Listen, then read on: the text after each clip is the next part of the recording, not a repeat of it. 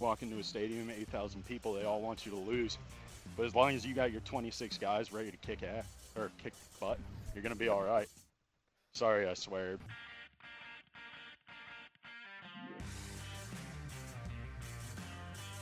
Good day, everyone. Welcome to yet another episode of the Schott Factor podcast, where I, Stephen Schott, am joined by my friends Jake Mintz and Jordan Shusterman. Fellas, how are we doing? Starting with Jake, ending with Jordan. All right. Well, that's how every alphabet is structured. I'm doing good, Steve, but to be honest with you, I'm feeling a little bit bad and sad about how we have decided to structure the podcast because today we are going to talk about all the mid majors. And that is a disservice to the mid majors of Division 1 college baseball. In a perfect world, we would preview every conference with its own 90 minute podcast but we all have personal lives and other jobs and important pursuits and the season starts later this week and that was just logistically impossible. So instead we've decided much like the suitcase i have packed to take to spring training we are cramming way too much stuff into a small amount of space. Jordan how are you today? I'm great. We are sitting on the proverbial uh, podcast suitcase and just trying to like, oh, can we fit in, you know, one more conversation about VCU and this? Like, we're, we're going to find out. We're going to do our best. We know that it is not fair to cram the 25 other Division One conferences into one, unlike giving each of the Power Five conferences their own preview. But we are going to. I, I've been looking forward to this one in particular because there's so many fun stories, fun programs, fun players that we're going to talk about. Um, but Jake, yeah, I think that is a fair thing to start with.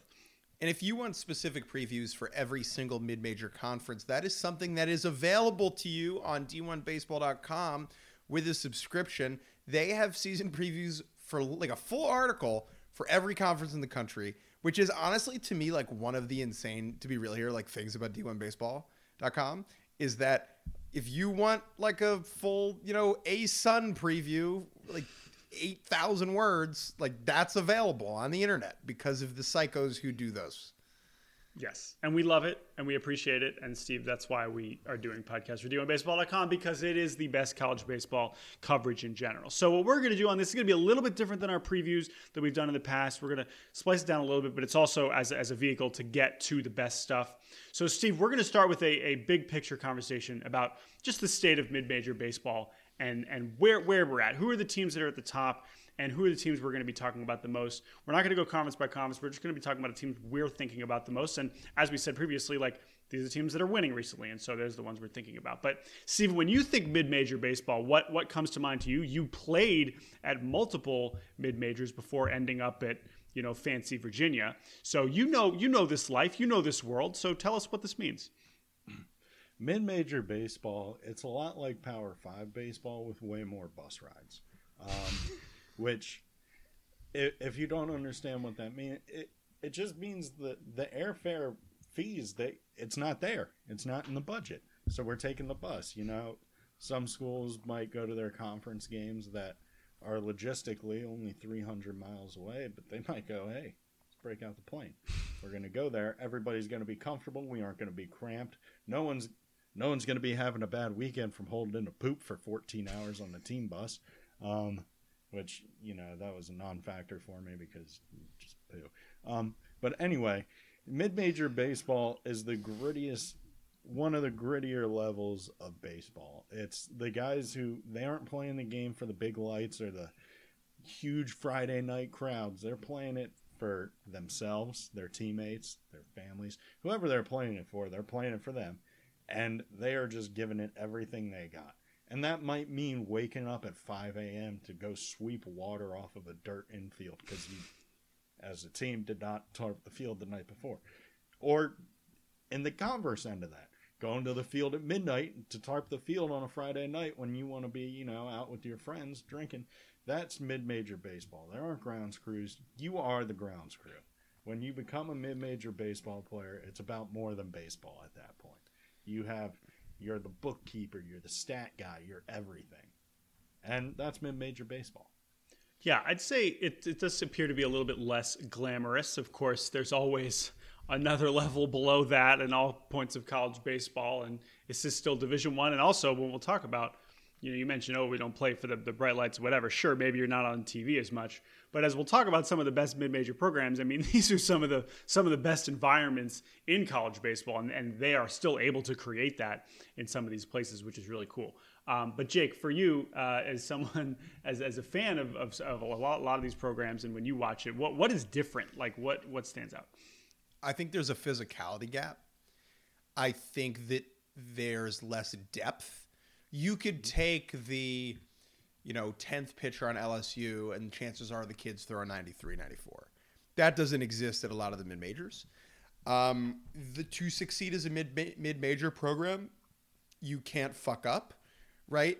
You need to play consistent clean baseball and you need to hit on recruits. Now the thing that has happened recently with the transfer portal is an issue for mid major schools where if I show up, let, us say like a, I'm a late blooming kid and I end up going to an in school, an in-state school. Let's say I end up at like you know, uh, Ball State. Pick a mm-hmm. random mm-hmm. school. I end up at Ball State in Indiana. I show up on campus and I'm five ten. Okay, by the middle of my freshman year, I'm six three. Wow, that's a dangerous growth spurt. My velo has jumped about nine miles an hour, and now I'm throwing 96. First year at Ball State, I dominate under the old situation, Ball State would would would win that situation, right? Because they did the work in recruiting and identifying me and helping develop me into a frontline guy who maybe is a first round draft pick. But now, if I want to, if I get a phone call from Jay Johnson, he's like, "Yo, come to LSU," I can do that, as I should be able to, right? That's my right. I improved and I put the work in, and I should be able to chase those brighter lights and those bigger stages. But for these mid major programs, they get nothing out of that work right? And that's what's tough. Yeah, you can make the argument that on the back end, right? If I turn, you know, Jake uh, Schmagegi from a schlub to an LSU Friday night guy, I can then use that on the recruiting trail to try and get other kids to come to my campus. But there, it, it, at least like in the, you know, I think about like European soccer as a model. If I develop a kid and then like I sell them to a bigger club, I'm getting some sort of financial something in mm-hmm. return. That doesn't exist in college baseball. And so, as much as I like the transfer portal and the autonomy it gives players, I think a lot of these big, big, mid, big, mid, major schools losing their best players as transfers does open up a can of worms, in my opinion. Yeah, I mean, I'm, I'm kind of torn on it because I'm totally with you. And then at the same time, I mean, Steve, you don't have to think back very hard to think about the opportunities that it gives the Sunny D's of the world to be Sunny D on TV every weekend instead of at Samford, right? And that was awesome. Like I'm I'm glad that he was able to do both, right? But that's that's the cool part of it is that you are able to have that opportunity and, and take that opportunity and, and we just get to learn more about now, but at the same time, I want to be able to know about these guys anyway you know, I shouldn't need them to go to these Power Five schools to know how awesome they are, and we're going to highlight some of some of our favorite uh, main characters there. But yeah, Steve, is that is that a fair assessment of kind of where I know as, as a two time transfer yourself, you obviously know this world, um, but but yeah, you're you're honestly a great example of it too. I mean, if I forget Sunny D, like literally Steve and yeah. we'll just talk about you while you're on the Zoom. Like before he transferred to to Virginia, no one was going to ever find out how goofy and hilarious Steve was. And then, fortunately, we got him on the ACC network and the stars aligned. And now here we are hosting this podcast. And so there are obviously opportunities that open up because of it, um, but there are some downsides to it too. So is that is that a fair assessment, or am I am I judging uh, that uh, incorrectly, Steve? No, that's a very fair assessment. I think the there used to be no transfer rules for any sports. Like it used to be the Wild West back in the day in the NCAA. And I know I've mentioned this before, but I want to reiterate it because not everyone listens to every episode. You know, it might be new ears here. But back in the day, college coaches would go to summer leagues and they would just poach players. Like it was just something they would do. And that became an issue. So they were like, okay, well, now there's going to be drawbacks to if you transfer because they they decided, oh, that's all the players' fault. Definitely nothing to do with with the coaches or anything like that. So with the coaches, they they don't get really any drawback for poaching these kids, but now the kids ha- have to sit out a year. So that existed. Now it doesn't exist again. So we're kind of going back to that to that side of things where I do agree where it does hurt mid-major baseball, but also thinking about it from a player's perspective, it helps the players out so much, you know? Like it's life-changing stuff for those kids. Like sure, it might hurt UMBC if I don't don't grad trans or if I do grad transfer. Yes, that that's true. It might. But also in life, a degree from the University of Virginia with my name on it is something that I value and something that I would like to attain. So obviously any decision in life there's opportunity cost, there's winners and losers. But personally when the players are winning, that's something I'm always going to be on the side of. Totally fair. I think we've we've talked about the transfer stuff a lot already on this pod, so I kind of want to move that aside and think about why. What what do we still love about mid-major baseball, even if maybe a lot of the best players have moved on to the Power Five? And to me, it creates a dynamic where now the programs that are succeeding at the highest levels I'm only more impressed, right? That they are able to still out recruit these other programs and still able to keep guys from transferring, that are able to have guys that have grad transfers. Oh no, I am going to stay at Wofford and just play another year here instead of transferring somewhere else. Like I love that. Like that that makes me appreciate all these programs all the more, not to mention like actually watching them compete on the biggest stage. Now all that said, Jake, when you look at the history or the recent history of mid majors at the highest level in the postseason, we quite simply have not seen them. We have not seen mid majors at the highest level. So let's do a little bit of brief history here on which mid major programs we have actually seen win it all. Okay, at least in the last, we won't go back all the way to the beginning of college baseball, but recently. So it, the, these are the teams we've seen in Omaha over the last 10 years as a mid major. Most recently was Fullerton in 2017. Fullerton, obviously, a program still decent, but is certainly nowhere close to what it used to be. So Fullerton 2017, Coastal Carolina, who won it all, and then Santa Barbara were in in 2016, Fullerton 2015, Louisville before they were in the ACC, and UC Irvine in 2014, Louisville in the Big East in 2013, and then the famous Stony Brook team and a Kent State team, which certainly gets overlooked because that was the same season. Kent State, a team out of the MAC, also making it in 2012. But of those teams, only Coastal Carolina actually won it all in 2016. Steve, you have a great story about that that we'll get to in a second. Um, but beyond them, Fresno State 2008, Fullerton 2004, Rice 2003, and you have to go back to 1995 for another one, uh, Fullerton.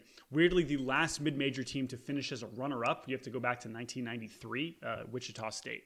Um, so all that said, like that is also part of why we have to end up grouping them. Is just we know that these teams historically, recently, have had a really tough time beating out these other programs, and that is unfortunate. But it also makes me look at the ones that are getting that that much closer, and we'll talk about the ECUs and Southern Miss here in a second. But Steve, you Coastal Carolina is one of the iconic college baseball teams of the last 10 years. That 2016 team was so fun, and for them to, to make it all the way and, and be that, that last team that we've seen win it all. And you just informed us about 10 minutes ago that you personally played a huge role in that season. So, can you explain to the audience? the date was February 19th, 2016.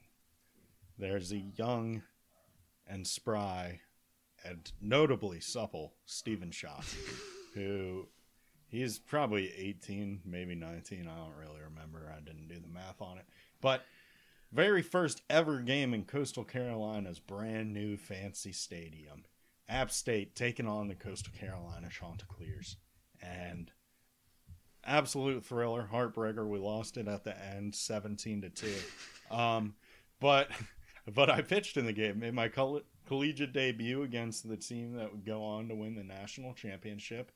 Um, and then fast forward just a quick and b- literally blink of an eye, seven years later, I think, and I ended my college career with an outing against the eventual national champion. So that's a fun fact. But that Coastal Carolina team was really good. I struck out the side, fortunately. Only uh, walked one guy, hit one guy, and gave up a double in between striking out the side in my collegiate debut. But I'm a big believer everything's mental and it's all about perspective. And my perspective was I struck out the side against the 2016 national champions in my collegiate debut. Was it the ninth inning and we were already, or the eighth inning and we were already losing by 12? Maybe. maybe that was the case. Um, and were, were they just throwing in freshmen to get ABs? Yeah, sure. But did I get my strikeouts? Yes. Yes, you did. did. And Steve, I think when we look back at this, after they kicked your ass in your first game, it was their first game of the season as well. You guys got on the bus and you're like, damn, like that team. Were you like, damn, that team's pretty good? They look like an that's an Omaha team over there. Did you guys say that? Do you remember? Uh, no, I remember sitting on the bus next to my roommate um, and friend Will Herman, and just looking at him. We weren't allowed to talk on the bus, which I found out after I said this sentence, and I said, "God, fuck this." and, and our strength coach turned around and slapped me on the back of the head and was like, "Don't, we don't talk after losses." I was like, We don't talk after losses. I can't believe you didn't stick around there. Um, anyway, um, that is a great story. Thank you for sharing that. And also, again, like like you mentioned, to, to start and finish your career against national champions is pretty freaking sweet. I'm a fire starter. I, I- charge fifty grand for BP for any college listening who wants to win a championship. You are the you are the secret sauce. Um, Jake, as I just rattled off kind of that recent mid-major Omaha history, what stands out to you? What programs are you thinking about this year and, and just in general? Well, in my head, the, there are, there's like two different categories. There's the programs of the mid-major programs that are always in the mix and have this sort of like historical heft, and then there are like the more of the flash in the pan type deals. Like I understand mm-hmm. Coastal Carolina has maintained a level of success since they won the national championship, but it's still fresh. we're like Rice and Fullerton, like those are college baseball programs, right? Those mm-hmm. are you think about Fullerton before you think about like half of the Power Five schools, right? That's oh yeah, way more. place. Oh, way more than obviously any of the Big Ten and, and yeah, for for years. And and like like you know USC and Arizona State, like those teams have just not been. I mean, Rice hasn't been good for a while, but yeah, like they haven't been anywhere close to as good recently. So I agree, it's kind of two different categories. And I think there's a conversation to be had, maybe at a separate time, like about the demise of the Big West in relation to a lot of the California state schools, where like Long Beach and Fullerton, these used to be powerhouse schools, right? And they've definitely taken a bit of a dive over the last few years. And you know, again, t- I would need that rune splained to me, so we got to get Mike Rooney on here. Um, but that's kind of where I stand. So let's take a look back to last year, though, and, and chat about the best records for 2022. Just going to rattle some off. Texas State, iconic team last year. They lost in the regional final. UC Santa Barbara, UConn, who lost in the in the super regional to Stanford. Wofford, Southern Miss, who lost in the super regional to Ole Miss. Old Dominion, Central Michigan, who I'll talk about more later. Mercer, Penn, uh, and then Campbell, Jordan. Campbell is another Yeah. big one who you didn't toss on this list, who is definitely important to keep in mind. Yeah, and, and you look at, you know, East Carolina and uh, Southern Miss are the only teams who both come into this year uh, in the preseason top 25, East Carolina at 11 and Southern Miss at 18. And those were teams that were in uh, super regionals uh, last year. Other teams that we saw in regional finals include Air Force, uh, Columbia, VCU, and UConn, um, as well as, again, Texas State uh, and Coastal Carolina there last year. So those are the programs that we've kind of seen kind of ascend. I know some of those regional finalists were, were a little fluky, you know, kind of a bit of a hot streak there. Um, but East, East Carolina and Southern Miss, I, I think, pretty clearly stand out right now as the teams. You know, East Carolina, the one who's, who's come so close to Omaha so many times recently, and we, we hope that they can keep keep pushing and keep getting there. I know they have another good team this year. It does feel like, you know, especially you know losing Bryson Worrell, like they're certainly going to have some stuff to replace, but I'm sure they'll they'll have a great team again this season. That's why they're in the, the preseason top 25. Um, Southern Miss, I mean, cue all the jokes about how they're going to win the national championship now too, um, after Ole Miss and Mississippi State. But that's another really really impressive program that you know also just changed conferences, moving over to the Sun Belt uh, from Conference USA, which is also a big part of mid-major baseball now. Is we talk about how the SEC, Big 12, Big 10, like there's going to be changes coming.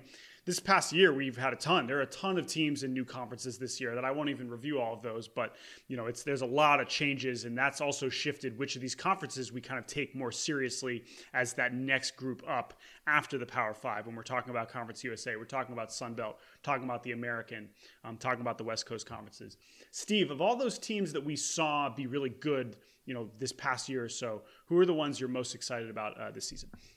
Uh, I think it comes as no surprise to anyone. ECU and UConn are Mm, teams I'm UConn, very yep. excited for. Yeah. ECU is just a school I've always been drawn to. I just like their energy. I like the vibes of the team. I like Cliff Godwin. He seems like a hard nosed guy, but he, he looks like the type of guy you could you could tell a joke to and he'd break character. You know, like he wouldn't be that hard hard nosed guy. He'd be like, huh, that's funny. You know, just a genuine. He seems like a genuine jolly guy, and I, I'm excited for them because I just think they always put together good teams. Uh, you got Jacob Jenkins Coart coming back, and I think he is just absolutely filthy. And I'm excited to watch him be filthy. So that's a good. That's a good pick. ECU is good, and yeah, uh, Jake. Who, who are some of the other teams? Uh, Southern Miss. I'm really excited about. I would just mention them, and they still have some like super high end draft talent. Uh, guys like Tanner Hall, Matthew Etzel, who, who just transferred in. Um, I know they've, they've had some draft picks recently as well. But uh, what about what about you, Jake? Who are the mid major teams you're excited about this year? If I'm going to watch mid mid major baseball, if I'm going to suffer through a mediocre camera angle, no offense, and a worse you know video stream quality, I need to be entertained, right? And one of the teams that I know will entertain me is Texas Southern out of the SWAC. Jordan, what do you know about Texas Southern? I believe that you are about to talk about some base running related uh, content, uh, but tell me more specifically about Texas Southern. I don't know their their mascot, but I do know they like to run. Is that correct? They should be called the Texas Southern Base Stealers because holy shit. If you take a look last year at steals by team, they rank at number one, 220 steals. The team in second, West Virginia, had 156. Okay.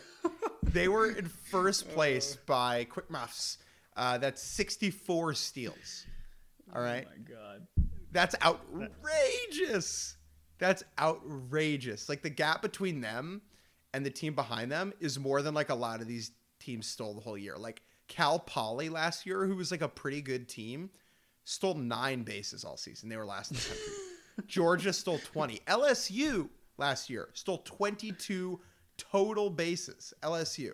Okay. And what was the Texas Southern total again? 220 in 53 games Oh my God. outrageous. Just an outrageous number. They also finished up there in runs scored, which I thought is hilarious because I mean, I duh, would hope so if they're on second and third base as frequently as they are. They finished second in runs scored with 503 runs. Uh, sorry, runs per game. They finished second, so that would be 9.5 runs per game for them. Ahead of Georgia Tech, ahead of Tennessee, ahead of Maryland and Wake Forest, ahead of UNLV, who plays in a crazy offensive environment. This team's going to put runs in the board, and they're going to do it by stealing bases. This must be an electric, electric show. Uh, just scrolling down the list of kids, like, okay, they had one kid, Jonathan Thomas, who was a junior, Yep. stole 62 bases last year, which I think led Is the he country. is he back or did he get drafted? Because I remember he was he was right. He was the leader. I think he was probably national Uh, leader. it looks like he got drafted. Unfortunately, that's a good okay, yeah. catch. Um, But, yeah, I, mean, that's it wasn't. He helped, but it wasn't just him because you had one kid with 34, a kid with 32, a kid with 27, a kid with 21, a kid with not like this team just ran like crazy, and they're going to be very entertaining all season long.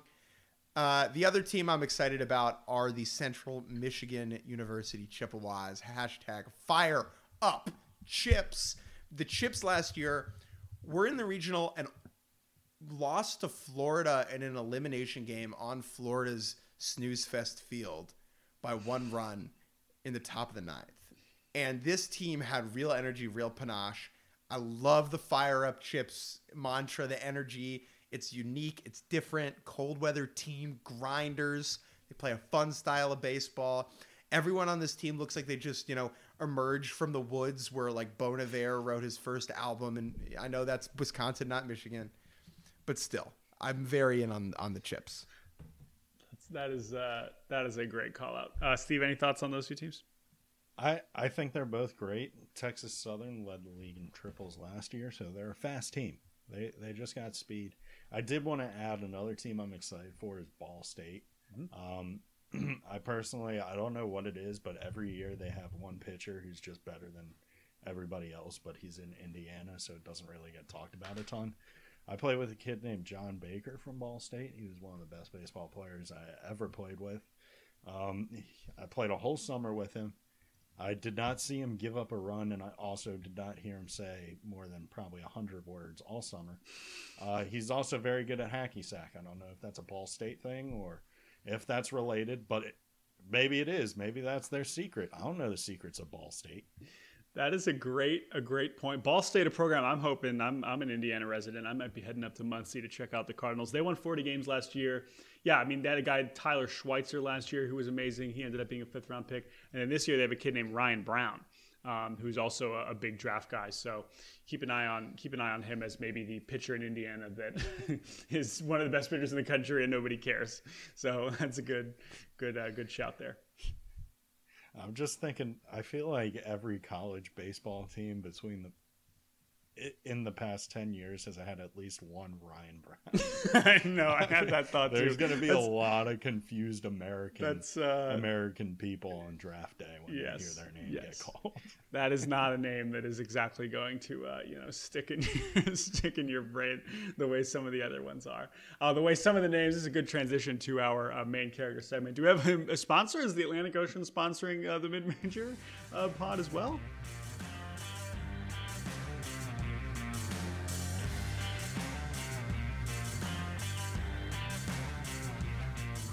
Today's podcast is brought to you by Sleeping Under the Bus Seats. While these first class Power 5 conference teams get to fly all around the country on reclined seats, you know goddamn well that some of the mid major programs will be hopping aboard a bus and zooming across the country. And if this statement applies to you and you're feeling tired on a long flight, well, then you should try sleeping under the bus seats, laying flat on the ground is just as comfortable as sitting up in a chair, but at least it's different. Ignore the gum stains and the random dust and the water bottles rolling all the way up and down the bus and recline all the way down underneath those bus seats, sleeping under the bus seats. The only way to travel in the MEAC since 1905. Steve, how many times have you slept under the bus seats? Probably, probably more than I can count. Um, what about the feet? What about smelly feet? Yep. Uh, you you get past it. okay, I'm just that was the level of scent is only so much different by elevating three and a half feet. The key is to either get right above a tire because it kind of rocks you to sleep, and it's warm, or, and it's warm. Yeah, yes, exactly. Because the engine well gets so fucking hot at the back of the bus. Yeah. That's why that's why you guys know when you're taking a shit on a public transportation bus. Let's say it's a Greyhound. When you're shitting on the Greyhound and you sit down and you feel all the warmth come up, that's because it's not it's not the methane gas that's firing out or that everybody else has already fired out because it's a Greyhound bus. That's the, the, engine, well heating yeah. up. And everyone thinks, oh, it's courteous, you know, cover the seat. Hot box. That's just a Dutch oven. Now, if you're um, a senior who's a key contributor on a team, you might be lucky enough to get the aisle on a bus to sleep right down in the middle. But that's the aisle is for kings and all Americans. All right. And uh, it is important to be prepared, my freshman friends, to sleep underneath the bus seats. Also, Steve, this probably doesn't apply to you, considering that you're a enormous person, but uh, sleeping above the seats up on where the bags go. I was going to ask about that. Yeah, is something that I have done and I have seen many times. Uh, I once uh, here's a story about me. I once got naked uh, and climbed into that area on the bus to surprise a teammate when they opened it up to put their bag away. I was just nude, prone, lying across the, the bag shelf. That that's one thing not talked about enough in college baseball is there's so much nudity. So much nudity. It's just it's just so funny. I had a player like, who will remain uh, nameless who had a tradition called Nudie Tuesdays, um, which was not exclusive to Tuesday, where he would get naked on the bus on the way to games and walk up and down the aisle and try and get the coach's attention to turn around. And, and, the coach knew what was going on and would not turn around. And he would scream, Nerdy Tuesdays! That's just See, great that's determination great and focus from your coaches. It gets the coaches involved too, which makes it even more fun because, like, coaches love the that coaches stuff. in the situation It puts them in the situation where it's like I could laugh and then everyone's like, "Wow, coach is really cool," or I could be tough and everyone's like, "Oh, we respect that dude." Yeah. And it, it's a fine line because everyone in the college baseball world knows he wants to turn around and laugh. Right. Like that's just in the DNA. And as a coach, when you sign up and you start coaching as a profession, you're not really prepared for that type of scenario, but over time you kind of learn to make it work. All right, no more nudity chat, although I'm probably going to get naked later in the shower uh, when I shower. Thanks Uh, for sharing. No worries. I figured today this was a safe space.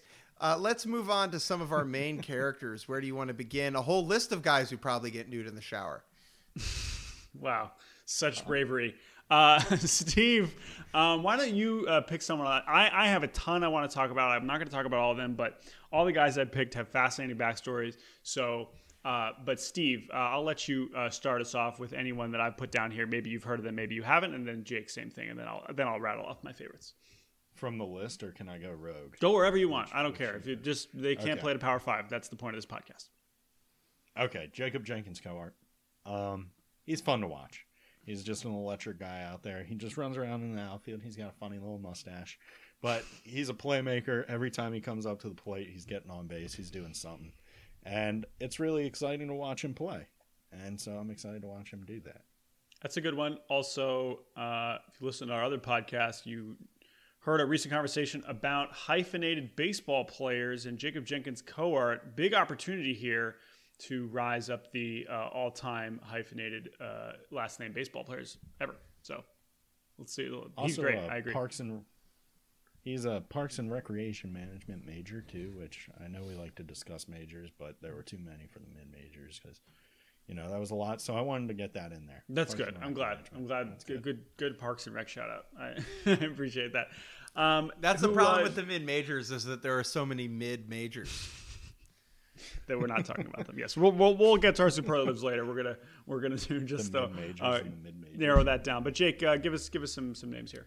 Uh, yeah, so I know I mentioned Fire Up Chips earlier uh, today, but I would like to give a shout out to a particular player on that team, a guy by the name of Justin Simpson. Jordan Justin Simpson is a five foot seven graduate student second baseman from hmm. California who led the country in sacrifice bunts a year ago. So if you are the type of person who gets absolutely amped watching someone waste it out and push a runner to the next base, then boy oh boy, this Central Michigan Chippewas are for you. And Justin Simpson is a player for you. Can you imagine? They must have gone nuts for his one home run last year. I would love to see the video of Justin Simpson's one home run last year. Um, that just had to be just one of the most electric moments of the season. Great pick, great pick. I I, I didn't know about him, so that's a that nicely done. I got a heads up on that kid from uh, the one and only Mike Rooney, who also turned me on uh, to this next player, Rhett Rosevear, uh, at Southeastern Louisiana, who led the country in hit by pitches. He I, had that's th- where I thought you were going with with with uh, Justin Simpson. no, Rhett Rosevear led the country in hit by pitches. He had uh, 37 of those bad boys in 61 games. Bro, that I think might lead all college levels. 37 in 61 games is just outrageous. Steve, did you ever play with someone that who was the the biggest cr- uh, uh, plate crowder you played with? Uh, I'm trying to think. Because usually is- each team has That's at least a one. concept I For me, it was hadn't J- for, for me it was Jae Crowder. Jae Crowder, yeah, maybe I know he just got traded, but maybe he should just become a baseball player and just get plunked all the time. I played with this kid Owen Socher in high school. Wait, what? Who Dude. was his last name? Socher, S O C H E R. Oh, I Oh, thought so- it was okay. like okay, okay. Yeah, thank no, you. no, not soccer. Not soccer, it's the soccer. sport. Thank Yeah. you. Go ahead. Yeah, his brother Owen baseball was better. No, I'm kidding. Um, but he uh he would get hit like once a week. He he was shorter, but he was he was broad. He had broad shoulders. He would just turn turn into a billboard. and he, he was getting he was right handed batter. He got hit with the pitch in the left hand batter's box. I swear to God, could do it. But he he was would just get plunked all the time. He played at William and Mary. Guess what? He got hit by a lot of baseballs there too. That's a good one. What was his name? Owen Socher? Yeah, He played- should have a lot of hit by pitches. If I Um, yeah, yes, you're right. In fact, it looks Okay. like it took him a while to kind of ease into it. Five freshman year, five uh, sophomore year, six, five junior year, and then senior year 2019, 18. he, goodness. he was like, I need to get back to my roots and I need to start getting plunked. Yeah, wearing pitches at the college level, it's it's difficult to adjust because it's faster, you Mm-hmm. know. So It's true, but he did it. By his last year, he he proved that the data was uh, you. That was very well done, Steve. You named someone, and you the data backed it up. Thank you. I was prepared to pull it up. It's like uh, Steve. He was hit two times in four college seasons. but, but instead, I was prepared for you to do that too. all right. Let me start. Uh, let me let me rattle off some of uh, some of my favorites. Um, I mean, the, there are some big draft names. I mean, Jacob Wilson's going to be a top ten pick. Grand Canyon, obviously, you know, son of Jack Wilson, lowest strikeout rate in the country last year. One of the best shortstops. He's amazing. Whatever.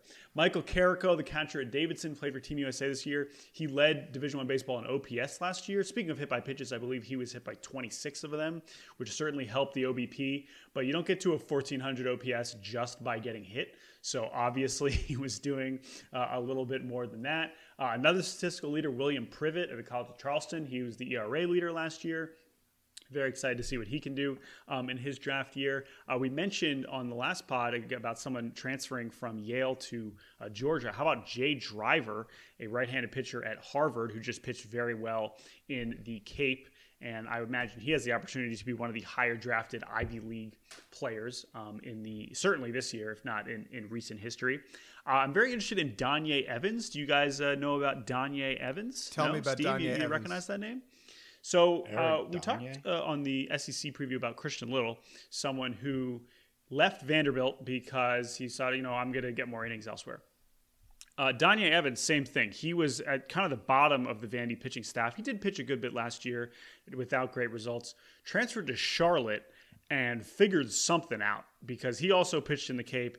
And even though he was again Vandy's like 12th pitcher last year, might be just one of the best pitchers on Charlotte immediately, and I'm super excited to see how good he does um, now that he's just kind of going to be the man at Charlotte after being the 12th pitcher on Vandy. So very excited about Donye Evans. Um, and then uh, I'll just do two more here. One of them is Kevin Sim. Uh, Kevin Sim at University of San Diego. This is a guy with some of the best raw power that you'll see at any at any mid major. Uh, I love this guy. San Diego, another team that did well in the postseason last year. I believe they beat Vandy in that regional out in Corvallis, um, and then challenged Oregon State. Kevin Sim is the son of uh, a gentleman named uh, Chong Su Shim, who is sixth all time in KBO home runs, Wow. including third in the single season home runs. I believe he had 53 in 2002. Um, so his dad is just a straight KBO legend. Moved to the states when he was seven, and now he's probably the best hitter on University of San Diego. So Kevin Sim, another guy, will probably be a top five round draft pick. And then the last one I want to mention is Jake Tyser. This is one I mentioned to you guys uh, a few a few weeks ago. We had last year one of one of the main characters of our podcast last year was Matt Coutney at Old Dominion. What did what did we call him, Steve? What was what was the nickname we I believe Jake uh, bestowed upon him? One one of the best nicknames of the season for sure. It, it only feels right coming out of Jay's mouth. He better than I do. if I'm being honest. Uh, go ahead, Jake. It was it was what like poutine, poutine, poutine. Oh my poutine? God, you guys! I can't believe I you forgot, forgot about I this. I forgot it too. Cool. You guys, Now that's that- so disappointing. I'm so disappointed, you guys. The hurt now Someone Burton. Oh, the hurt Hurt now now Burton. Burton. The hurt now Yeah. Burton. Oh my God, Dude, that's disrespectful. He had, I I think he was thinking, top five in in the I think in the country in homers at Yeah. Old Dominion. Yeah, yeah, And yeah. He this guy, drafted. big big Matt Coutney, who I've never heard of before he had hit his tenth home run. He came from Colby Community College, which I believe is in Kansas. And he's moved on. He was like 24 years old. He's not Old Dominion anymore. But they went right back to the well, back to Colby College, and brought in a six foot seven left-handed slugger with a similar mustache named Jake Tyser. Now he is not Canadian, but this dude is huge. I have not seen anybody really mention him as like a potential, uh, you know, huge contributor to again one of the best mid-major teams in the country. I am putting it all in on Jake Tyser. I think this dude's going to hit a ton of homers. He hit a ridiculous number of homers in his junior college career, and I think he is just Matt Coutney 2.0, except he's from Arizona and not Canada. So I don't know what the nickname's going to be. This guy's 6'7", 245. yeah. So, uh, Jake Tyser, please make me look Ready? smart because The if you don't magic play, I'm gonna be cactus. disappointed. Okay. Jake What'd you say? Tyser, I like it. the Arizona guy, the magic cactus. The magic cactus. Again, Hurton Albertan is a high bar, but we'll see how much that works. Um, Steve, uh, it is now time for our superlatives. Now, in the past, uh, last previews, we did a bunch of categories. We are going to narrow this down to one because Jake has prepared us the best slogans. We have lamented, as we've talked about the best slogans from recent pods, that all the good teams, SEC, they don't need a cool, funny slogan because we already know who they are. They don't need the slogan to kind of amplify their brand or make us pay more attention to them. That is not the case in the mid major. Any opportunity to get more attention on social media is a great one.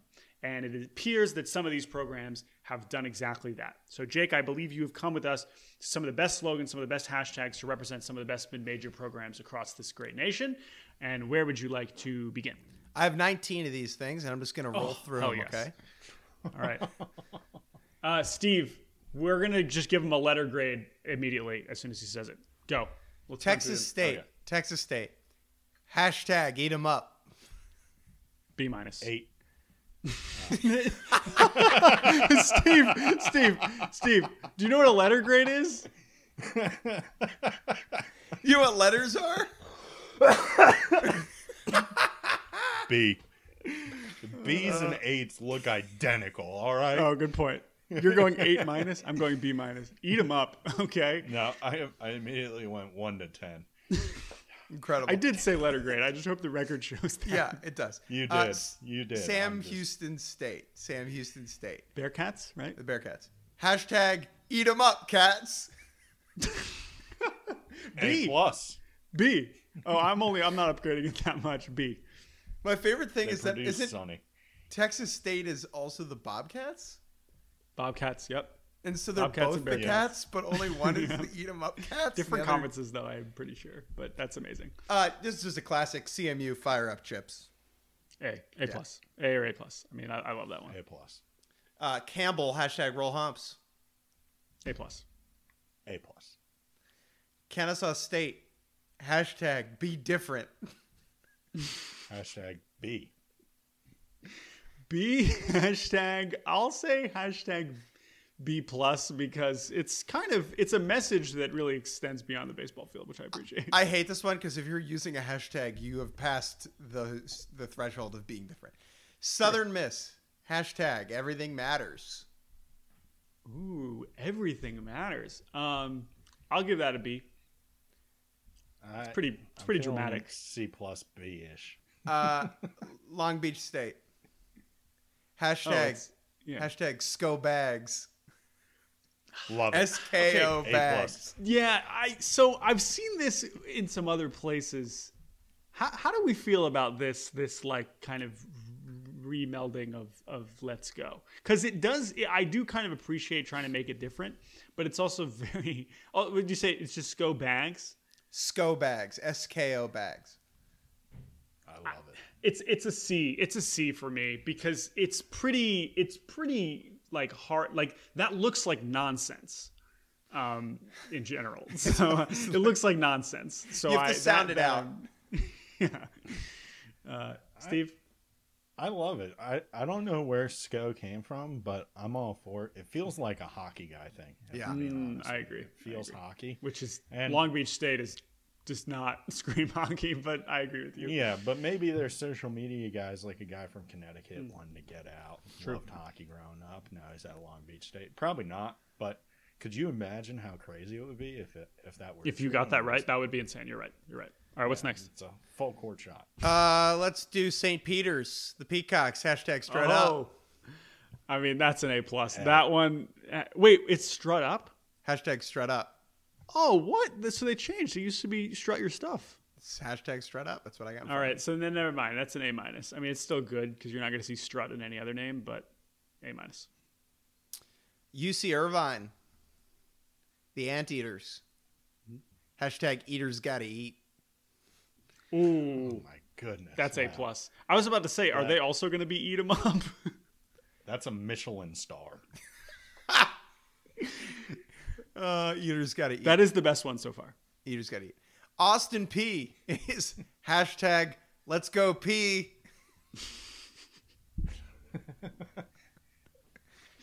Uh, obviously, obviously an A plus, but Exact same level. it's it is an interesting one because peeing is not really a group activity necessarily. Whoa, I mean, it can disagree. Not the way It me can- and it Steve can do be. it. It's a social event. What I what I like about this slogan is that it's something you would say to uh, the passenger in your car as you're driving by the Joe Biden rest stop on 95. Hashtag That's let's true. go pee. That that that part is true. That part's true. I think, but to me, I feel like when when you're saying like you'll say like, oh, I'm gonna go piss, and it'll be like, oh yeah, I'm gonna I'm gonna go do that too. It's never let's go pee. This doesn't answer the question of Yeah, like, it's- do they know this sounds like piss? Of course they do. Come on, are you kidding me? Like if you're Austin Peay, like you might as well uh, lean into that. Um, Let's go pee. I love it. I love it, but because I, mean, anytime you're talking about piss with a friend, it's hey, you got to take a piss. It's always a question. It's never mm-hmm. a, you know what? I got to pee. I'm going to assume you do too. That's I right. think it's kind of point. rude to assume your bladder is just the universal bladder. Unless it had the, been I dis- could go for a piss. unless it had been Everybody else discussed beforehand. Like if you and I had been talking about how we both have to pee, and then something else comes up, and then we see the bathroom. Oh, yo, let's go pee. Let's go pee. That's true. That's true. That's okay. like so there that. are Good scenarios where it's a little more accurate. I, I that's fair. It Either works. way, it's A plus. So Yeah. Uh, Wichita State is hashtag new history. weird. Why? I thought there it felt like there was so much. By the way, I I have Steve. You got to be pretty disappointed in that I am. for obvious You're reasons. just gonna nix shock. You're just gonna get rid of it. that's what I'm saying. Like also, shockers. That is a thing that is hilarious to high schoolers and college baseball players worldwide, and you just aren't gonna use it. I this is a huge missed opportunity. I don't understand whether his name is Stephen Schott or not. I don't understand why we're not doing that. So that's a D. Houston Christian University being helmed by one Mr. Lance Berkman. Their hmm. hashtag is hashtag Berkman era. I mean, sure. I think that's um that's a C plus. I mean, Yeah, respect. that's- Like you have a, an awesome major leaguer helming your program, but like he hasn't. They need to really start winning before I care that it's the Berkman era. I think. Air Force. Yeah, it's Air Force. Hashtag America's team. Wow. The Cowboys So how put does on alert. how does how does you know Navy, Army, you know Coast Guard teams feel about that? Um, I what do we? I, do they get to They pick should- that? they should have to play for that hashtag. I agree, but They'll I, I kind of like I kind of respect the just it's us. what are you gonna tell us to change our hashtag? We, not happening. a real shot across the bow from Air Force. Uh, Ball State. Hashtag chirp chirp. Hashtag chirp chirp. So I guess that's sort of a reference to them being the Cardinals. Cardinals chirp, but you baseball players chirp. that's pretty chirp. good. That's yeah, that's like a B plus, I guess. This is a little weird, but I I, I, like it. You like it? The Steve? univer- You like it It's too? fun. You like it? Okay. The University of Albany. Ooh, Hashtag this is a good one. UA, you know. How is that spelled? U, the letter, A, the letter, U, the letter, K N O W U A. You know. F. Yeah, that's horrendous. Also, It's a dyslexic nightmare. that that um when you have a great mascot right they're the great danes like what are we why are we passing up the opportunity for just better people love dogs like i don't know that that's a that's an f easily Mercer. Hashtag good to great. Hmm. So this one is a little misleading because i assume that the message is we will take you from good to great but it also comes across as you know we're usually somewhere between good and great and it depends on the year So for that, uh, B minus. Yeah, I think that that's just not aiming high enough. I think better to best. Thank Now- you. Now we're talking. That's a leap I would be thrilled to take. Good to great. I want to be better than great, you know? Because it's not good I'm enough to to be school. great. Just hashtag perfect. Do that. Then I'm showing up. I'm Shit not to perfect. I'm in the pursuit. Yeah. Shit to perfect. Uh, Seton Hall. Hashtag never lose your hustle. Uh, Steve, you go first here. A A plus only because it's as close as we'll get to hashtag don't lose your dinosaur. Um, which uh, What is that a reference seen to? Step Brothers? You guys have seen Step Brothers, right? When when the dad's giving the emotional speech, "Never lose your dinosaurs." Somehow uh, we have seen Step Brothers. That is not a Step Brothers reference that I remember at all. Um, so It, it's the dad's talking. It, it's very important to me that you know this, so I will take the time real quick. The dad is talking at the Catalina wine mixer. He is talking to Will Ferrell and his brother, and he's talking about how he was wrong. He made a mistake. He wasn't talking to Will Ferrell's brother, just Will Ferrell. But he's talking about how he was wrong. He made a mistake, and he was growing up, and he pretended to be a dinosaur in the neighborhood. And he would go around roaring and shit, pretend to be a dinosaur, and everyone said, "Stop trying to be a dinosaur. You're 18." And he said, and I stopped, and he told Will Ferrell to never lose his dinosaur. I see. So Everyone loves is- a I'm- podcast where one guy explains a Step Brothers joke to two other guys. That's a great So, fucking podcast. so, but I, people I am will glad, understand that. Steve. I am glad that you you uh, shared that because it kind of actually backs up why you probably like this. Because when I hear this, I think of I'm thinking of hustle as like a an item that I can lose. and I'm that that sounds versus like losing a part of my personality or like something like a uh, you know a trait within me. It's literally like oh shit, like where'd my hustle go? I don't. Don't you fucking dare lose that, okay? You make sure you, Jake, you do not, you lose a lot of stuff.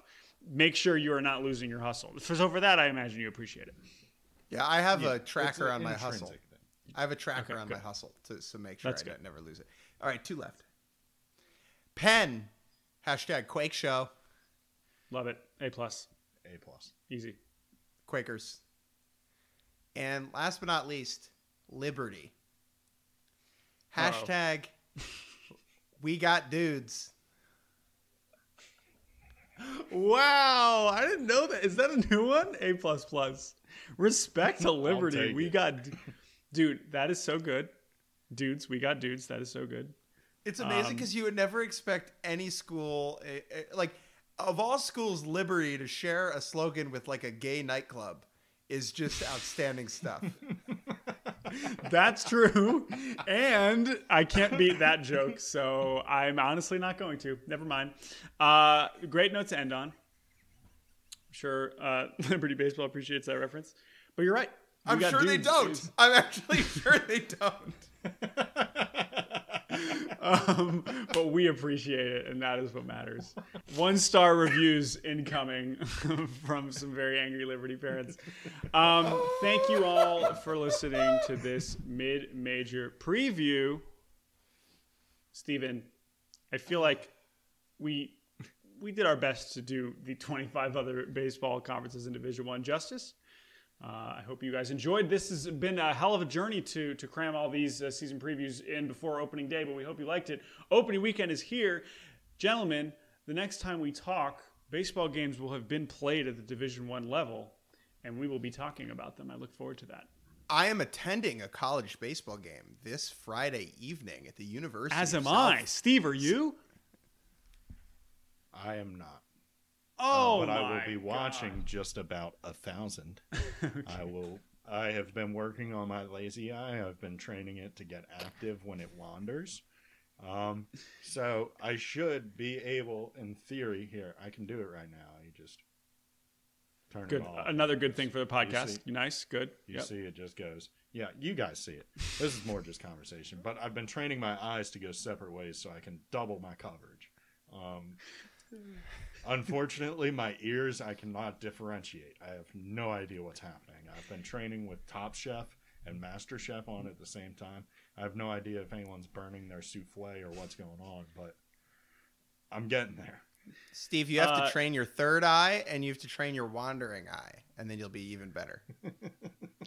Uh, but yes, Jake, as you mentioned, you will be going to what is it, South Florida against uh, Miami? Against Maryland. Against sorry, against Maryland. I apologize. Uh, so you'll be seeing the Terps down in Florida. I'm heading down to Arizona, where I will be attending some of the MLB Desert Invitational, which includes Tennessee Volunteers, Arizona Wildcats. Uh, we got the Grand Canyons out there too. So um, yeah, if you're going to those games, say hello to either me and Jake. If you uh, would like to say hi to Steve, Steve, you can give out your home address right now if you'd like, um, or just tweet it out. We can just tweet it out later. That's fine. Um, It's the one house in Millsboro, Delaware. Yeah, There it's you go. just the one. Yeah. If, if any of you guys like happen to stumble by me on my couch, say hi too. okay, there you go. You're cleared to say hi if you end up in Steve's living room. Um, but thank you all for listening. We hope you enjoyed these previews, and we'll be back every Monday during the season with more Schott Factor podcasts. But until then, uh, enjoy opening weekend, and we will talk to you all very soon.